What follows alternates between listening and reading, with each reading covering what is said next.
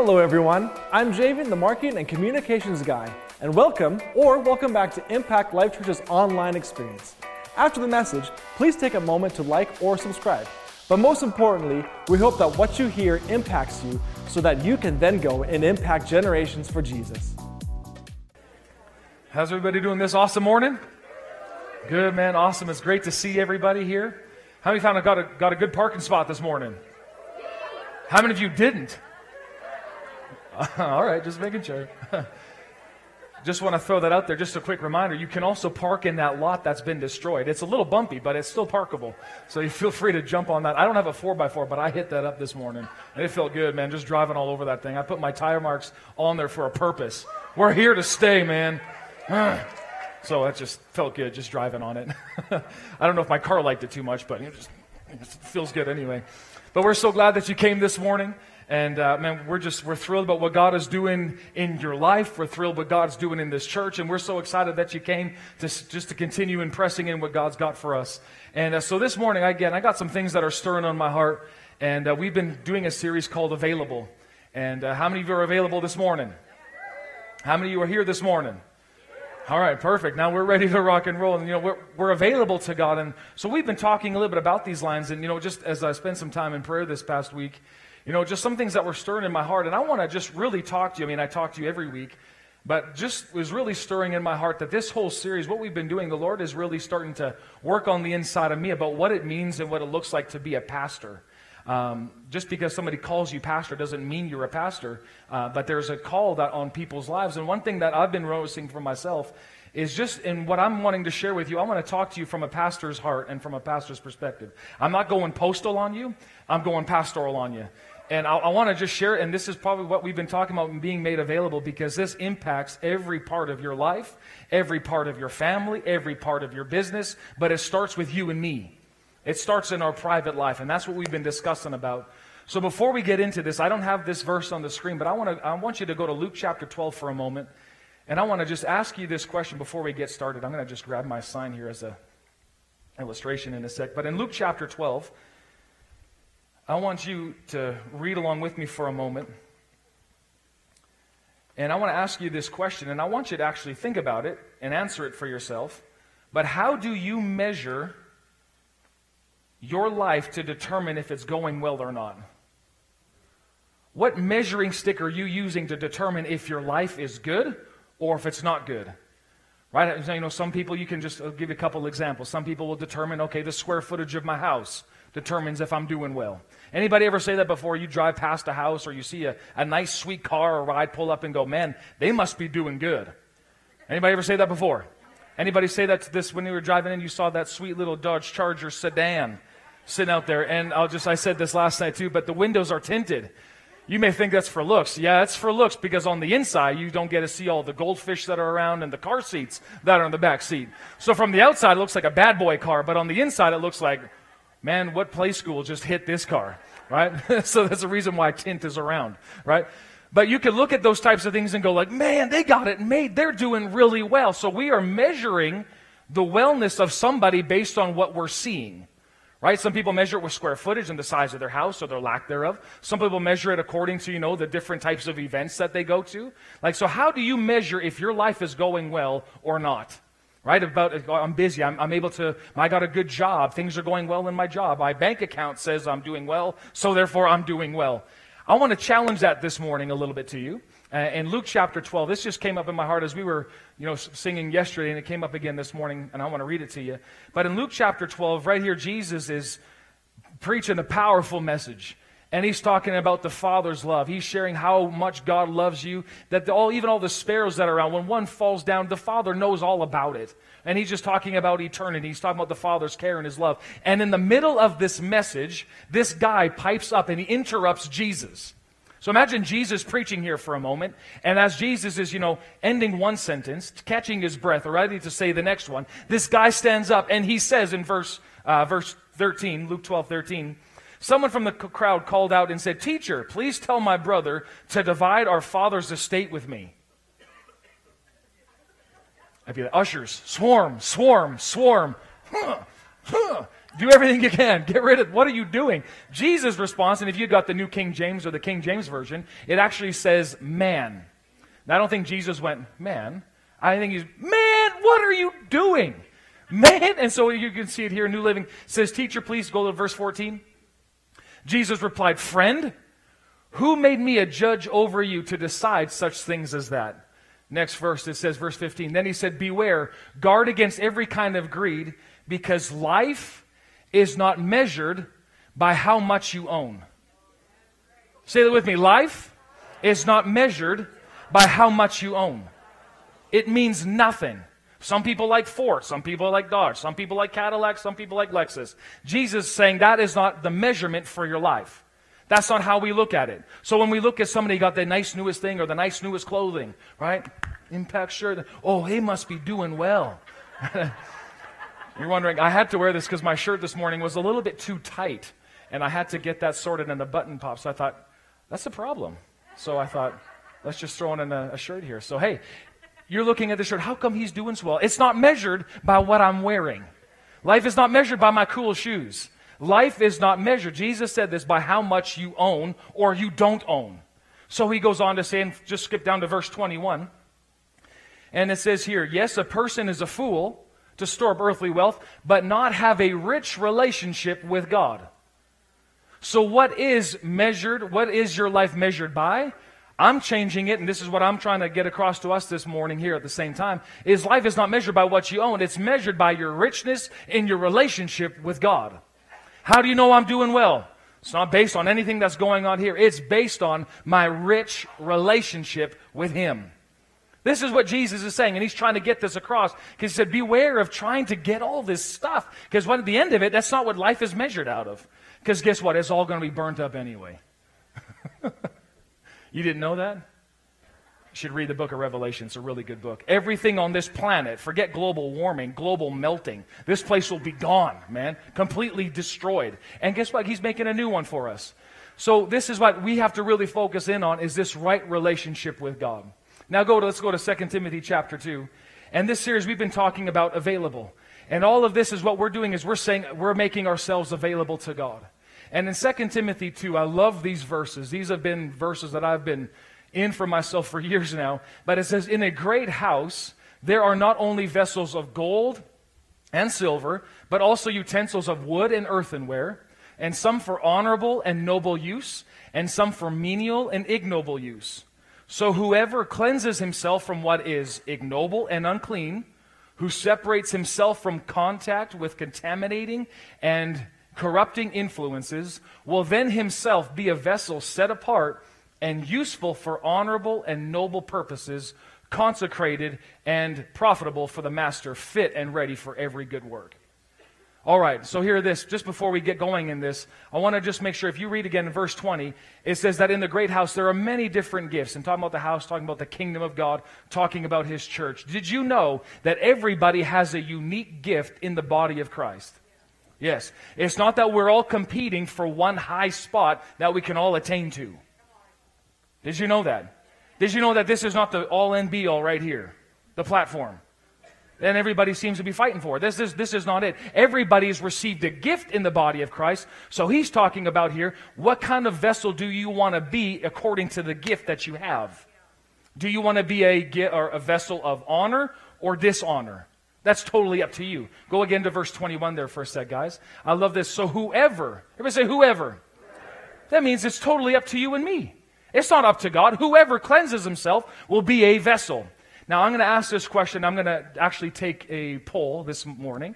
I want to see what vessel do you want to be? Anybody here that wants to be a vessel of honor, a vessel that is profitable and fit for the master's use, please raise your hand. All right. Is there anybody here that wants to be a vessel that is not honorable, that is ignoble, and used for menial tasks? Show, raise your hands. Okay. Nobody. Whew, okay, that's good to know. You are in the right place this morning. So that means what we've been talking about and what I'm going to be sharing with you again this morning goes towards you.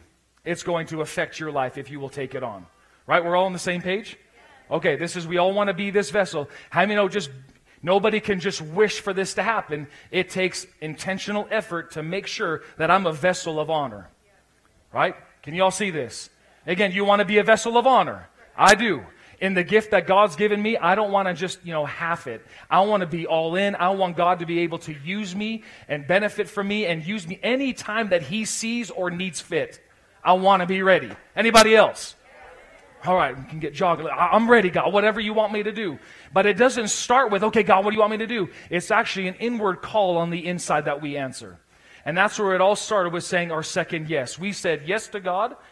When we accepted Jesus Christ as our Lord and Savior, how many of you did that? You've accepted Jesus Christ as your Lord and Savior. Guess what? You're in. Man, that's awesome. And God needed your yes to confirm and affirm everything that He did in Jesus through the cross. And He made you a born again creature. The old has passed away. Behold, the fresh and new has come. And what we've been talking about, you know, a couple weeks ago, going into a second yes. So moving from the first yes to now the second yes, there's a transition that takes place. And we've been discussing what does it look like to go from here to here? Because how many know there's some Christians that are here and they're different. Anybody ever seen the difference between somebody that, oh yeah, I believe in Jesus, I believe he loves me, yeah, it's all, it's all good, but they go on living the life as they ever want to live. But then you see people that have said a second yes, boy, they are dangerous to get around. In the best way. Why is that? They are committed to being this vessel, committed to kingdom purposes, ready to see the kingdom of God go through them and manifest wherever they're at. This is what I'm after. Anybody else with me on that? Come on, we want this second yes. This is what this church is. This church is not just a first yes church. We go, yeah, get born again. That's awesome. We're so glad that you're part of the kingdom. Now there's more. Now you have a goal. You have a Christ in you. You have an anointing. There's something in you that will attract and will reach the world and it will establish the kingdom of God in this earth. How many know the red deer needs a second yes? Is deeper, and that's what this church is here for. So, welcome to the second yes, all. This is who we are. So, you're wondering, wow, they're a little bit passionate there. Yeah, you know what it is? It's because we transitioned. Oh, here we are. We're over here. We can't keep this quiet because our God is too good. Everything, all the songs that people are singing about, we don't just sing it, we actually believe it and start doing it. Here we are. Okay, Joel, just calm down. Just tell me to calm down. Right? Just, no, don't calm down. Okay, that's fine too. I won't way off on my notes, so that's great. Let's just continue on. So, again, this yes, what is it? It is a setting apart of our lives to be like Christ. It's a setting apart of our lives to what? Be like Christ because Jesus is the standard. Right? Everybody say that with me. Jesus is the standard. I'm not looking at somebody else's life to see if I'm better than they are. I mean, Paul actually told the Corinthian church, you guys, you, you, uh, you compare yourselves with one another. He said that's stupid to do. So my comparison is not here. I don't look at other people. Oh, I'm worshiping higher than they are. I'm worshiping deeper than they are, so I'm doing better.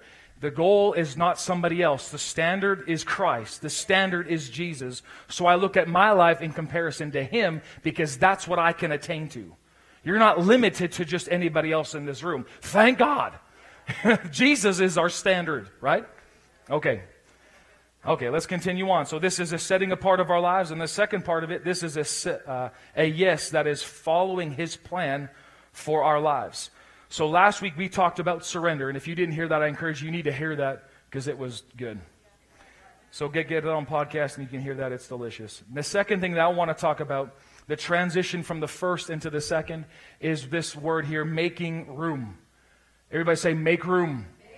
So, what is the transition from my first yes, accepting Jesus as my Lord and Savior, to now switching over to my second yes? Is now I'm, I'm intentionally making room for God in my life. I know it sounds simple, but let's just talk about it a little bit, okay? Making room. Now, what does making room sound like? What does it mean? Well, the, the actual dictionary just means this to move aside things or to clear up space in your life. I'll give you a couple examples. Anybody gone to a movie theater recently? You gone with a couple of friends or you've gone with some family members. And what do you do? You know, you go and you run and you get your seats, right? So that somebody can go buy all the popcorn and all that kind of stuff, right? So what are you doing to save those seats? Making room. You're, you're, throwing coats down, right? You're throwing any kind of piece of loose clothing that you have, and you're throwing it across the, the, the seat so that when somebody comes across and says, Hey, has anybody sit? Yeah, yeah, yeah, taken, taken. Nobody can sit here. You're very protective of those seats. Why? because those are that's spots for somebody else, right? Even at this moment right now in, in with Jamie and I, we're expecting our fourth baby in seven weeks, everyone. Seven weeks. Now, not only that, but this baby is growing on the inside of Jamie. Jamie has made room for this baby. There's plenty of, well, there was plenty of room. Now there's not much room in there anymore. But not only that, just in her personally, she, would you like to do a cartwheel or something? Did you want to show off your, no, okay. She's out of breath a lot, so we're just not even.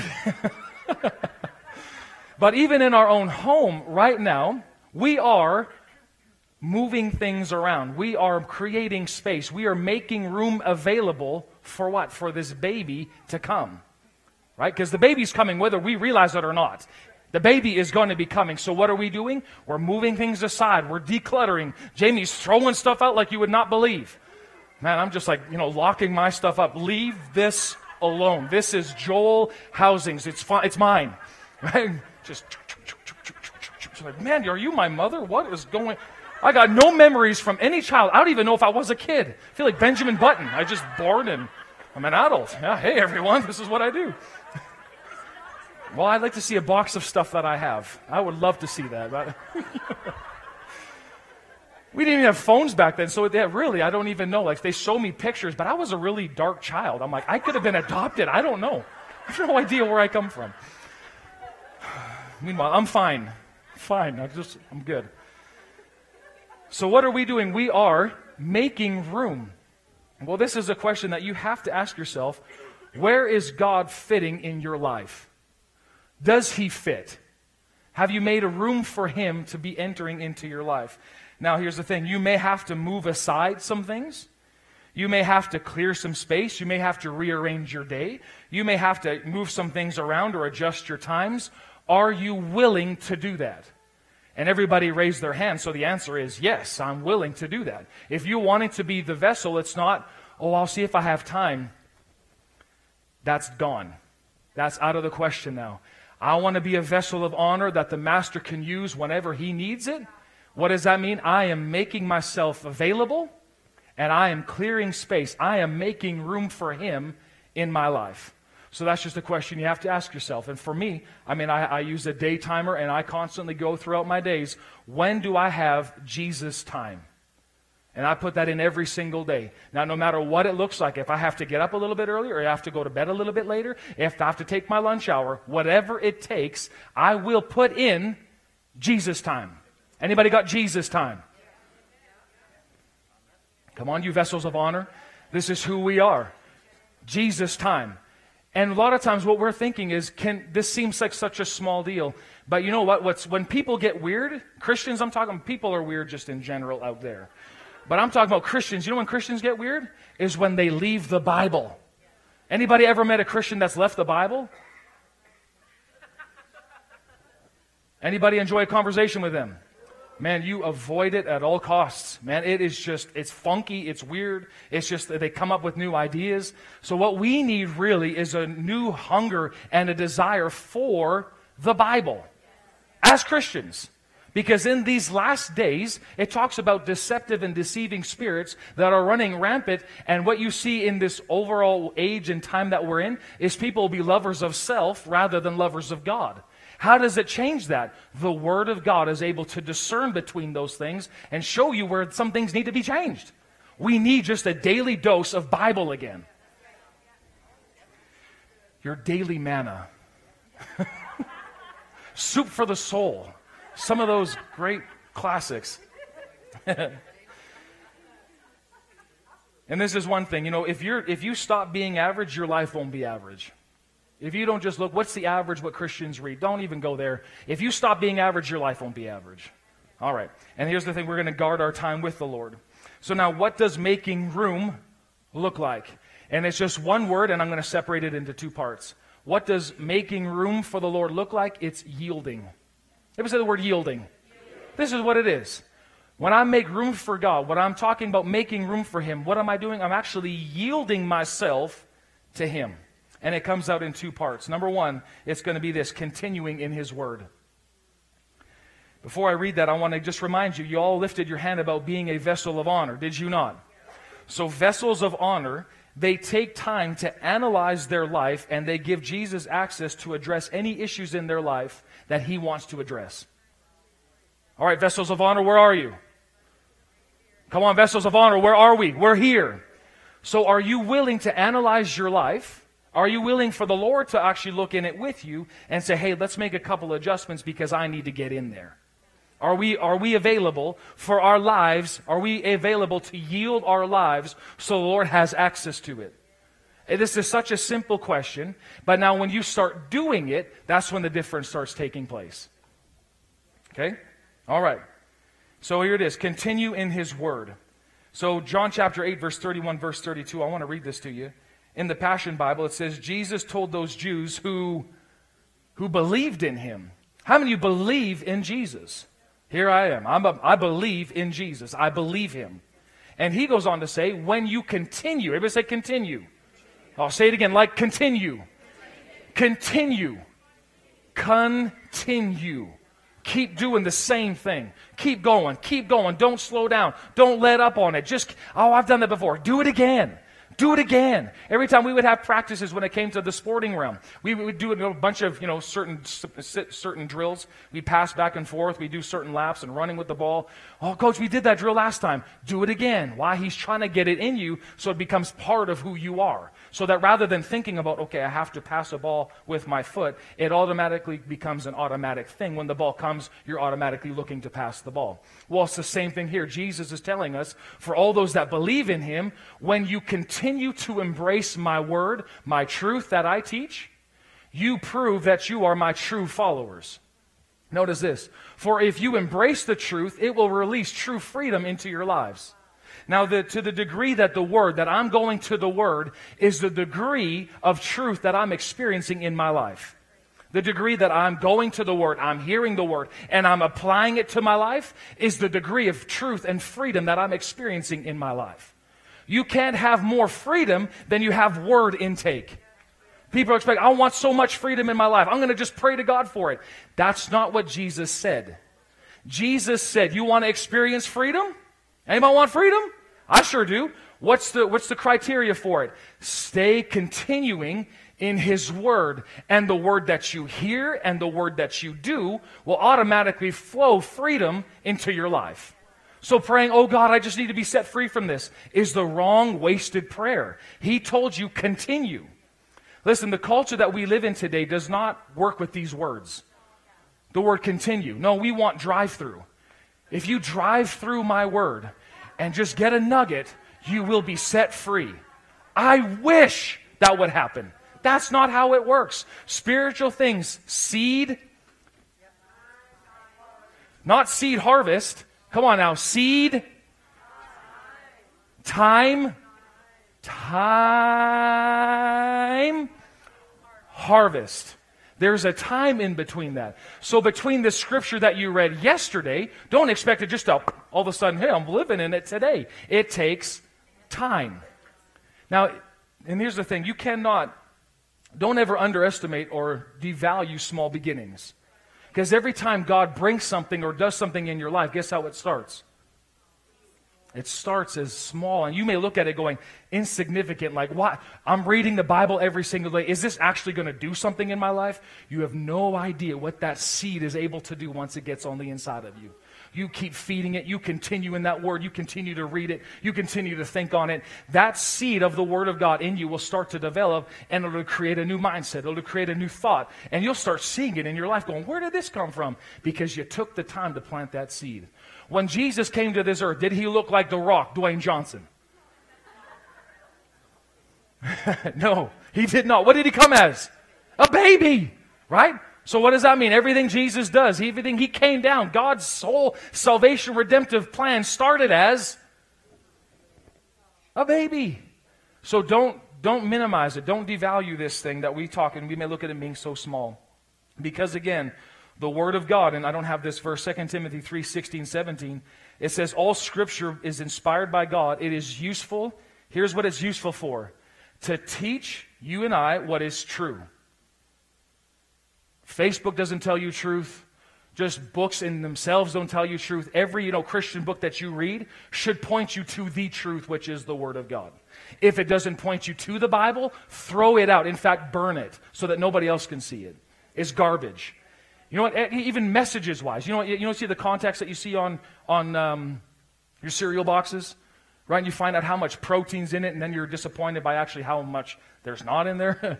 you see, you know, your sugar intake, the fat, the cholesterol, all that kind of stuff. You see that? Well, you should look at every every message you hear, every book you read, and you got to see is there, is there truth from the Word of God in there? Is there going to inspire the faith of what the Word brings in my life? You got to look at some of those things because there is some trash out there, y'all. There's garbage. We got to make sure that it lines up to what the Bible says. Even if what I'm saying doesn't line up with the Bible, throw it out, punch me. Can't have that. I have a really tough friend, so don't worry, he'll come back. But, anyways, what does the Word of God do? It teaches us what is true. And here's the other thing about the Word of God it makes us realize what is wrong in our lives. We have to have something, someone, rather, telling us what is wrong in some areas of our lives that need fixing. If we aren't getting corrected, we have a problem. We should always being, be used to being corrected. Why? Because we are still in this world. There's still things all of a sudden that need new mindsets, new shifts on this. And the Word of God is what corrects us. Right? Okay, continuing on. It says it corrects us when we are wrong and it teaches us to do what is right. How do you know what's right to do? Oh, that's just what my teacher told me was a good thing. We have to go to the, what the Bible says. And then the very last verse, in verse 17, it says, God uses it. Everybody say that with me. God uses it. He uses what? His Word. God uses His Word to prepare and equip his people to do every good work. So if I'm not taking the time to be in the Bible, I'm not, I'm not in a place where God is using it to equip me to do the work that he's called me to do. Think about that for a moment. So all of a sudden, God, I'm ready. When are you going to use me, God? He's saying, when are you going to get my word? This is how I prepare. This is how I equip people to do the tasks that I have for them. Right? Okay. Now, here, let me give you a couple of reality checks. Mark chapter 4, verse 24 and 25. Again, we're talking about available to God, making room for God. And how do I make room for Him? I'm going to yield myself to His Word. So my day may look packed, my day look, may look busy, but I'm going to intentionally say, no, no, no, I'm going to spend time with Jesus today because this is more important to me than anything else. I want to be the vessel. The being a vessel of honor is more important to me than having a million dollars in my bank account. Anybody else can say uh huh to that. I want to be a vessel of honor that God can use me to reach somebody that has never heard the gospel, and all of a sudden God's able to use me to reach that person for Christ. How many would rather have that than a million dollars in a bank? Are you kidding me? Man, absolutely. How about God uses you to all of a sudden lay hands on the sick and see them recover? Anybody interested in being used by God? I'm talking about that. So Jesus also said that if you believe me, you'll also raise the dead. Oh, creepy. No, not if you're a believer in Jesus. Not if He leads you and tells you this way. This is what He's destined and called you to do. Now, how many of you'd rather be doing that than have a million dollars in the bank? We wreck a bunch of funerals around here. Okay. But let me show you something here because this is a reality. Making room for God in my life, yielding myself to Him. This is a very, this is a very true thing that we got to really grasp. Jesus said these words. He said, He said, Be careful what you are hearing the measure of thought and study you give to the truth that you hear will be the measure of virtue and knowledge that comes back to you. Okay, does that all make sense? So, to the degree that I'm hearing the truth, guess what's going to come back to me? The same measure that I give it. So, if I give five milliliters to the truth, guess how much truth is going to come back? Five milliliters. Can you see that? So, I can't experience more truth in my life without putting more in. Right? If I put in five, I get five.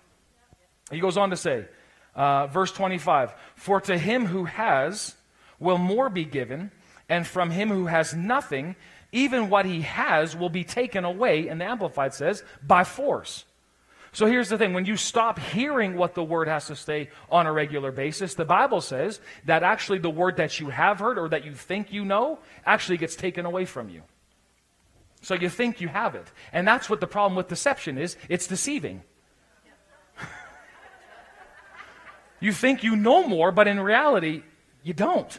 I'm so smart. Yeah, SMRT. There's no, there's nothing there. Well, I heard the Bible, I heard a really good message, you know, about a month ago.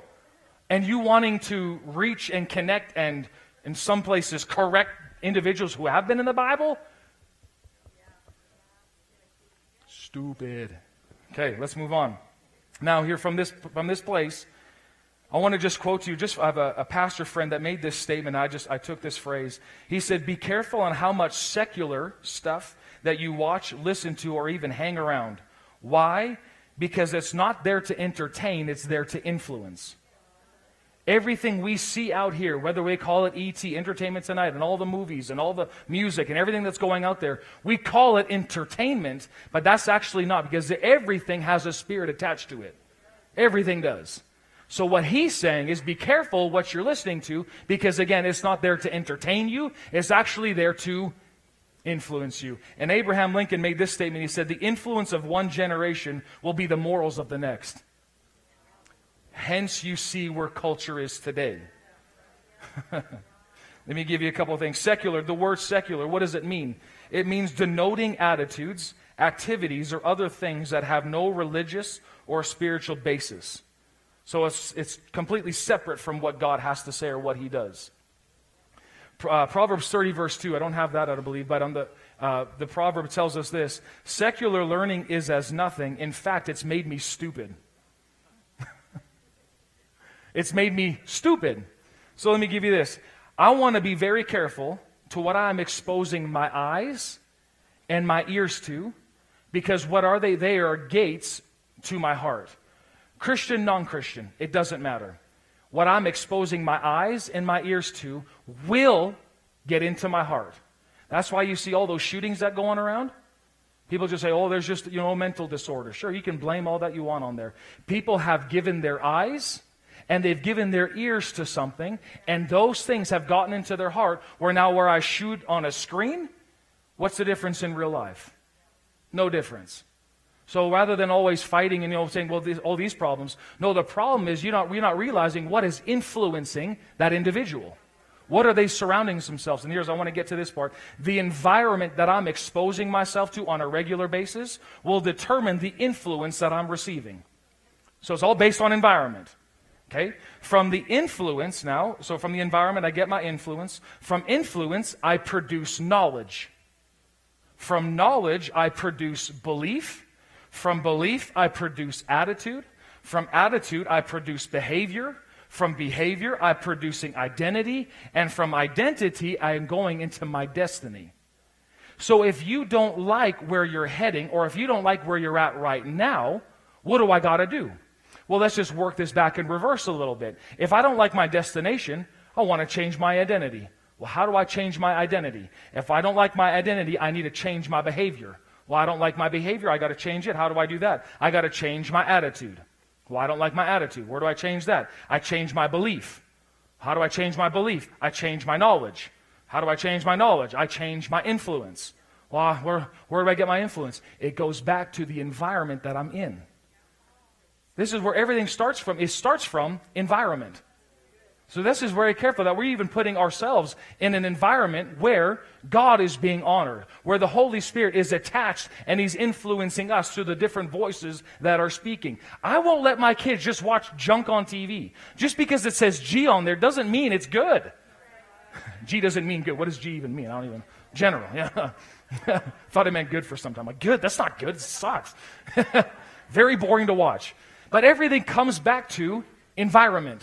So even this morning, what you've done is you've exposed yourself to an environment where the Spirit of God is here and He's influencing through song. He's influencing from when you walked in the doors, the people that shook your hand. If you got a crepe in the back, you got influenced with a crepe. And you know those crepes are prayed over.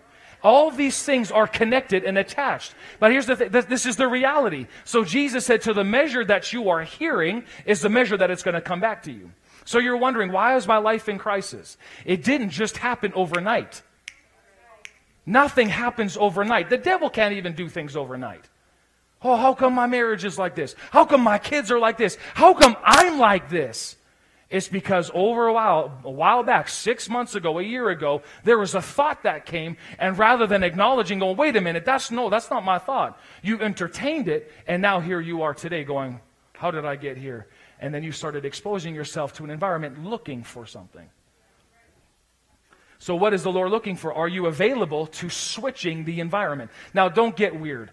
Don't get, you can get so religious on one side where all of a sudden you're just, no, I'm not watching another show. I'm just nothing ever. I'm not going to listen to another good song from James Taylor. We're done with all that trash. It's only Bible. It's only, you can get really weird on that. So I'm not talking about that. Then on the other side, you'll just expose yourself and take on, oh yeah, this is great. This is good. There's a balance. There is a fine line between them both that you got to stick straight on. Right? Okay. Just got to throw that in there because this is not about being religious. This is about being made available for God because I want to be a vessel of honor because He loves me and He loves people. We're all good? Okay, let me show you this verse 1 Corinthians 15 33 says, Do not be so deceived and misled. Evil companionships or communion and associations, what does it do? It corrupts and depraves good manners and morals and character. So let our eye gate, let our ear gate be so sensitive, whatever it's, just watch what it's connected to. Just see it. If all of a sudden there's been, you know, there's been shows that Jamie and I we used to watch, and they were some great shows, and all of a sudden, you know, the next season comes on, they are throwing f bombs, they are throwing all this stuff out there, and on the inside, now notice this, on the inside, you get a little trigger going, oh, I don't like that. Don't ignore that. If you get that, ah, I don't like that, or your kid's going to a birthday party and you get that, Ah, follow that. Why is it? Because the enemy's there trying to influence an atmosphere. That's what he's trying to get into. So the moment that comes on, no, sorry, man, we're not watching that junk. And what is it? You may not even realize it, but you just saved yourself a ton of heartache for later on. I know people kind of say this is really this is just harsh. No, I'm not trying to be harsh. I'm just trying to show you this is this is the truth of what Jesus said in his word to the measure and the degree that you listen, the, to the truth that you hear, it's going to come back to you. So I want to just be careful and sensitive to what I'm hearing and saying, right? Okay, last verse I want to show you on this part, 2 Timothy 3:14. Paul told this to Timothy, and I'm going to read it to the, the Amplified first. It says, As for you, Timothy, continue in the things that you have been learned, or sorry, continue in the things that you have learned and of which you have been convinced holding tightly to the truths, knowing from whom you have learned them. In the Passion Bible, it says, Yet you must, you must what? Continue. Continue to advance in strength. Well, how do I do that? With the truth wrapped around your heart. This is how I'm going to go stronger. This is how I'm going to go in, is I'm putting strength around my heart continually. And this was actually a fun lesson I just did with my boys this past week. So, well, how do you, you know, how do you, uh, how do you write on your heart? How do you get truth on your heart? And you know, you get some interesting answers. Uh, can you just take a pen and just write it on your heart? Right? So they kind of got like the pen and they start writing them. No, not, that, that's not it. But you know what the psalmist said? I believe in Psalm 42. It says that my tongue is as a pen of a ready writer. How do I write on the tablet of my heart? I speak it. I'm talking. I'm speaking. So, how do I continue to advance in strength? How do I do that? With truth wrapped around my heart. So, what does that mean? I'm involved and engaged in confessing and speaking who I am in Christ, who Jesus is in me, who I am in Him. Man, I thank God I can do all things through Christ, which strengthens me. When tough things come up, and they have this past week, I had some real diddlies this week coming up my way. So, what do I do rather than succumbing to them and just going, this is stupid? getting all huffy puffy. No, Lord, I want to thank you that the greater one lives on the inside of me. I have wisdom for this. I have instruction. I have guidance for this. I know exactly what I need to do. And guess what? I do. I do. That's how it's going to be. I'm not going to be confused with the big question mark on my head. What am I going to do about that? Anyways, I'm fine. So continuing in the things that you have learned. Notice Paul doesn't say, go looking for new stuff. Go look for the next revelation. Listen, there's not new revelations, but I believe that there's deeper revelations in the things that we've already know. Can you think about? I mean, we don't know all that there is to know, don't get me wrong. But in what we do know, this will hold you off till you're 120 years old. You continue in what you've learned, continue in what you've been taught, continue in the salvation, continue in grace, continue in faith, continue in the gifts of the Spirit. You continuing and going deeper inside of those things, it'll hold you steady when tough times come. And this is what Paul is telling Timothy, saying, hold on, continue in what you've learned. Everyone say it with me, continue. Continue. Continue. This is what we do. So, what am I doing? I'm continually yielding myself to get back into my Bible. Oh, I've already read John 3.16. Read it again. Continue in it. Continue in it. Come on, say that with me. Continue in it. I'm not looking for something new out there. I'm looking to continue in what I've been taught, continue in what I've learned, continue and let the Spirit of God continue to teach me things. I'm not looking for the next best thing. I've talked with Christians that look for the next best thing, and they found some new best things, but it's not connected to the Bible, so they're loopy. Stick with the Bible. Amen. Okay. I think I hammered that long enough. Now, what is again making room like? What does it look like in my life? Making room Again, we want to be vessels of honor. Number one is I'm yielding myself to the Word of God. Secondly, now is I'm continuing to yield and be filled with the Spirit of God. You have to have that. And let me just show you this verse in Ephesians chapter 5, verse 15 through 20. Now, this is Paul talking to this church, and he says, Therefore, see that you walk carefully. They're say, walk carefully. Watch how we're walking. He said, living life with what? Honor. Living life with purpose. Living life with courage. Shunning those who tolerate and enable evil. It's not that we shun them out of our lives. No, I'm shunning in the sense because I don't want anything of that influence impacting my life. I don't got time for that. Not as the unwise, but as the wise, sensible, intelligent, and discerning people. Verse 16, he says, Make the very most of your time on earth. Can we just say that sentence together? Make the most of your time where? While you're on this earth. Make the most of it. Recognizing and taking advantage of each opportunity and using it with wisdom and diligence because the days are filled with evil. So while they're doing their thing out there, I'm going to live as a wise person taking every opportunity that I can. I'll give you a really cool example. There was one time, Jamie and I, we were dating, and uh, we, were, we were going to a, um, a soccer game. We were, yeah, we were going to a soccer game. And Jamie's car uh, quit, or you had a flat tire or something like that. Do you remember what that was? Yeah, she had a really cool car. And uh, so we got, we got, we had to stop. We had to pull over into a gas station to go get it filled up. So we, we got it filled up. And meanwhile, there was this guy that was just kind of sitting there. And I remember just I had the opportunity, just in my heart, I said, let's just go talk and minister to this guy. So I thought, yeah, let's just let's just go do that. So I remember just talking to him about the Lord and just sharing a few thoughts, sharing. I just prayed with him a little bit. And I remember sharing that with somebody. I don't know where that was afterwards. I don't remember who it was.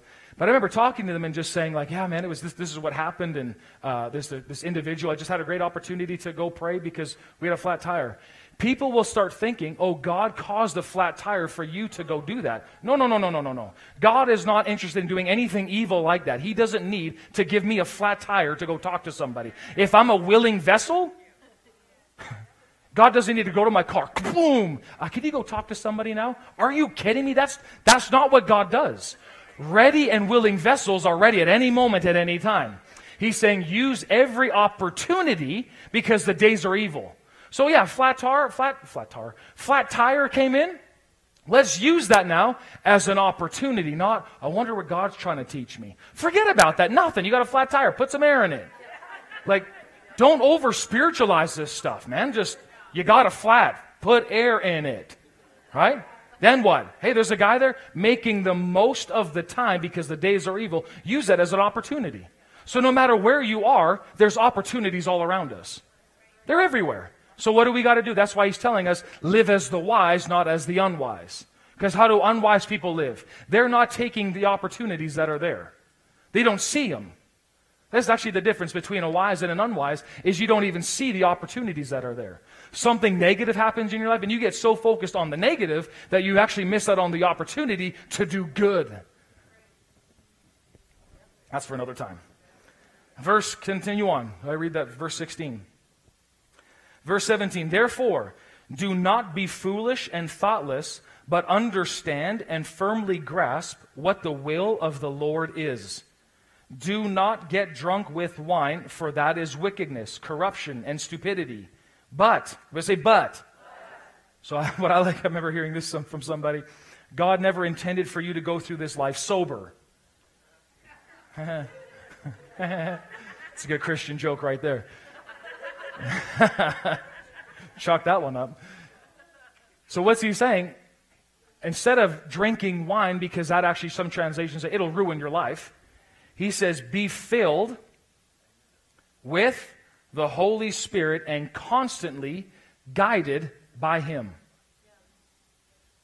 So rather than just drinking my problems away, or rather than drinking because you know, I can't figure out what to do, he's saying, no, no, don't, don't waste your time in that. that. That'll wreck you. Be filled with the Spirit of God constantly. And if you actually look in the Greek, it continues to say, be being filled. This is the state because we are beings that can deplete. We have holes in us. And, you know, kind of the same way if you pop a hole in a little balloon, overnight it's going to. So what do you got to do? Got to pump it up again. Well, the same way for you and my life. We are yielding ourselves to pump up again. Did you know that you needed to get pumped up this morning? Why do you think we got worship at the beginning? To get you pumped. Right? What do you need tomorrow morning when the band doesn't show up in your house at 7 in the morning? Where's the, I just need somebody to sing to me. No, you pump yourself up. Isn't that awesome? That you don't need somebody that can sing. You can sing. Pump it. Everybody say with me, pump it. now we know we can go to the gym and you can say, guys, yeah, pump it up, man. You know, yeah, pump it up, pump it. I'll work it out. But how do you pump up spiritually? How do you, if I'm just, oh, I feel like this? That's what I was this morning. Four hours of sleep, and I was miserable this morning. I woke up grumpy. Me. What? He's never grumpy. Yeah, I did. I grew up not very happy this morning. I was downstairs at 5 o'clock this morning trying to figure out a few things and wasn't working. So what did I have to do? I had to stop. It's so nice. Jamie actually said, Why don't I take the kids this morning? You drive by yourself. Thank you. That'll help because I gave them a piece of gum this morning and I was hearing so part of, I was the part of my own problem. so, Jesus, I need freedom. what do I do? so, Jamie very gracefully said, Why don't you go and just, I will take the kids, pregnant, and while I'm growing a foot, I'm also going to take these other three kids. What's that? oh yeah, Jamie made them spit their gum out, but it was bad, man. I tell you, do not give kids gum in the morning. It just there's a spirit attached to that. Anyways, so what did I do? I got in my car and I started doing this. I didn't. I didn't grab a bottle. not driving down Gaetz with you know a wine bottle in my hand. Just oh, it's so rough this morning. My kids were you know smucking their gum. No, why? Because that will ruin my life. Right? Trying to solve a problem in the natural with natural does not work. So what does he say? Get filled with the Spirit. What do you do? Verse 18 or sorry 19. How do I how do I get filled spiritually? How do I get pumped in the spirit? Speak to one another in psalms and hymns and spiritual songs, offering praise by singing and making melody notice with what? With your heart. Did you know that you can just sing and not make have any connection with God? You could just, even though the stream that you see on this thing, oh, how great is our God. Sing with me, how great is our God. And all the earth will sing, how great is our. Hurry up, Carrie. What's going on? It's our God. You're the name above all names. And then you see the worship leader, because some of you see their cues. You are worthy of all praise. Don't act as if you've never done that. I, uh, we know that. We know that. And then all of a sudden somebody's got a word and you're just like, oh, Jesus, finish the song. Did you know that you can get so flesh in your singing that it will actually do you no good? I've, listen, I've been in worship service where it did me no good at all. Why? Because I was miserable. And I refused to yield. That's what it is. I'm making room for God. Talking about vessels of honor, what do we do? We yield. Meaning, I think most stop signs in Red Deer should be yield signs. For any city councilors out there, please. Yield signs. You have my vote a hundred times over. Not stopping and then re-going. It's too much ice on the road. I'm just, anyways. Amen. what is yielding is that I'm actually looking. Yeah, see, I'm not being stupid. I'm not just driving. There's cars maybe coming. I'm looking to see if there's anything coming. Well, what I'm doing spiritually speaking is I'm actually just checking on the inside. Lord, I'm miserable on the outside. I'm my mind can't get in check. I'm mad. I'm frustrated. But God, you are good. So what are you doing is you're yielding to who he is, what he's done, and I actually can change my mood. So rather than always having to wait, as I read up here earlier, uh, wait for an environment, I can actually create an environment around me. Did you know that you're an environment creator? Do people like to be around you or do they not like to be around you? Guess what? It may be you, not us. Why does nobody like me? Do you like you? For one. Well, you're creating an, an, environment around you. There's people that I can't wait to get around. Why? Because they're happy. There's, they want to give me a hug. It's, it's awesome. And there's other people I just go like, Hey, it's so good to see you. Yeah, hey, God bless you. And you, you just walk off, you go. But I'm creating environment. And so what did I do intentionally this morning? Because I can't preach frustrated. I noticed that on the inside. I, got, I had nothing this morning. So what I do, I have to change the environment. I have to change myself. So what I do, I started speaking to myself. Psalms and hymns and spiritual songs. I let out praise in my car before I got here. What did I do? I just started singing, Lord, you are good. You're so faithful. And I just started singing, Jesus, I love you. How I love you. How I'm so thankful that you died for me. Jesus, you put the Holy Spirit on the inside of me. Thank you that I'm not stuck where I'm at. And as I started doing that, man, I didn't even mind for the next red light. Yeah, I got a little bit more time. And as I'm doing that, my attitude's starting to change. And all of a sudden, I parked in that part and I went, Thank you, Lord, for this parking lot that we got at the moment. Like it just changes because I'm yielding myself now to Him because I'm available. This is where it all begins. It starts right where you're at. Looking to speaking to one another. Verse 20. It says this always giving thanks to God the Father for all things in the name of the Lord Jesus Christ. So you can do it, what does it say here? You can do it with psalms, with hymns. That's just literally singing songs in English, songs that you know. Right? You can sing those songs. And then what are spiritual songs? Those are songs that you sing in other tongues. Did you know that you could do that? How many of you know you can do that? How many of you have done that before? Absolutely. Right? You can just start that anytime. Just go, so and you can just start singing it. And what's happening on the inside of you? You're getting built up in your inner man. Right? I, what am I doing? I'm yielding to the Spirit of God rather than my flesh. Because again, you can choose whatever you want. You can be grumpy pants all day if you want. Nobody can change your mood but you. Booyah. Okay. Now, notice this. I'm going to develop. Now, this is the thing that we're doing as vessels as I'm yielding. I'm finishing with this. I'm developing a consciousness of the Spirit of God living on the inside of me. He is there. Come on, everyone. He is here. Where is He? The God that created everything decided and chose to live in me. This is where he is. So I don't need to get pumped. I doesn't need I don't need to go find some place to get pumped up spiritually. The spirit of God is on the inside of me and as I start activating or yielding myself to him, oh man, I, I'm a self-pumper. Man, I'm thankful for other pumpers, but I can self-pump. I'm not dependent on pumpers. I'm a, I can self-pump. Anybody else can self-pump? Listen, you got to learn to self-pump with all the crap that's out there. You got to self-pump with the way people talk, with the way things are happening. I've come across a lot of garbage this past, over this past month. There's lots happening in homes. There's a lot happening in people's jobs. There is a lot of junk. So rather than what the Bible says, Ephesians 5, know what the will of the Lord is. Well, what do I do? I don't know how to do that. When you start getting filled with the Spirit, if you actually read that, something my dad always taught me, if you want to know what the will of the Lord is, actually read this backwards. Give thanks to God. Speaking to yourself, psalms, hymns, and spiritual songs. What are you doing? You're getting filled with the Holy Spirit. Then what's happening? You will know exactly what you need to do. Rather than, I don't know what I got to do. Start filling yourself up. I don't know what, I don't know what to do with this situation. Get filled. You'll know when you're filled. How, well, when will I know? Oh, trust me. You'll know. You'll know when you're filled. All of a sudden, all that junk that was trying to get on you just, oh, it becomes light and easy. You start looking at the situation go, Lord, there's nothing too difficult for you. Let me finish with this last verse. I got to get this to you. Ephesians chapter 3 and verse 20. Turn there for a moment. I don't have that on the screen because I'm going to stop.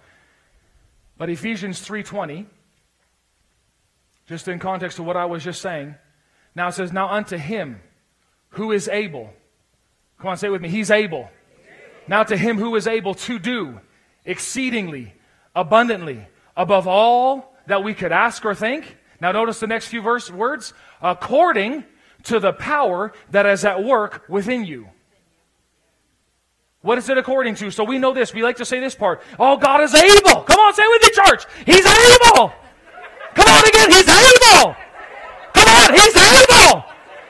Now you are not. What the? Huh. You all sound like turned really white this morning. Wait, where's, come this is what we do in the South. He's able. We love that part.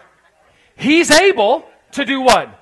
Exceedingly, abundantly above all that we could ask or think. Amen. That's so good. According. Oh, man. It's according to something. It's according to what? According to the power that is at work on the inside of you. So how yielded are you? I mean, if you want to start seeing things change, God is able to do it, but He works along with you. He doesn't do things in spite of you. He does things with you. So it's according to the power that's at work within you. So how much power are you yielding to for God to work with? That's the question that you got to ask yourself. I want to see my job changed. Great, so does God. Oh, I want to see my business reach. I want to see every person that works for me or that I work with saved and come into the kingdom. God goes, Me too. How's it going to work? According to the power that's working in you. So, what's working in you? It's not about what God can do. God is able. What's your dream? Guess what? He can supersede that no problem.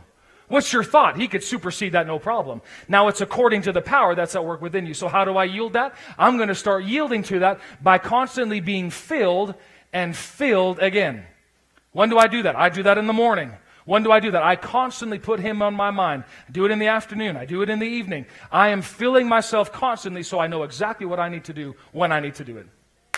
Ha! And now, this is when he's able to do the work. We serve a good God, and you are well equipped for the task that you're facing. Come on, you need to see it that way. For these light, momentary afflictions, you got to see it like God sees it. The same way that, you know, I always use this illustration, Max, he hates the smell, the, even the wording of chicken pot pie. Just this is my middle boy. He hates the sound of it. The moment you say chicken pot, no, and he just loses it, right? Can't stand the sight of it. And so can we, he just, can't, can't have this, right? And I'll give you another example just to kind of tie in with Jace. Yesterday, all of a sudden, we were, he was getting a little bit upset because of a, a candy that everybody else got, but he didn't get one. I need you to look at this. My kids are amazing, by the way. I need you to look at this for a moment and see. I had one in my pocket. All the other kids got one. I said, Oh, here, buddy, no problem. Problem solved. God looks at your situation the way that I looked at a little candy that was missing from my son. Oh, here, here. Dude, I had, here, I got another one. Here you go. Yeah, have fun with that. That's how God is for this light, momentary affliction. Light. Everybody say light. Light. Don't waste your time thinking on it, trying to figure this out. What's going on with this? It's going to change. It's going to change because everything you can see here is changeable. But what do we fix our eyes on? I fix my eyes on this. He is able to do exceedingly abundantly above all that I ask or think according to the power that's working in me. So what am I going to do? Rather than complain and get frustrated, God, why aren't you doing something? I'm going to jump on his. Hello again. Thank you for listening. And if you live in the central Alberta region of Canada, we would love to have you stop by for one of our weekend messages. For directions, service times, and more info on our amazing children's environments, visit us at impactlife.ca. That's impactlife.ca.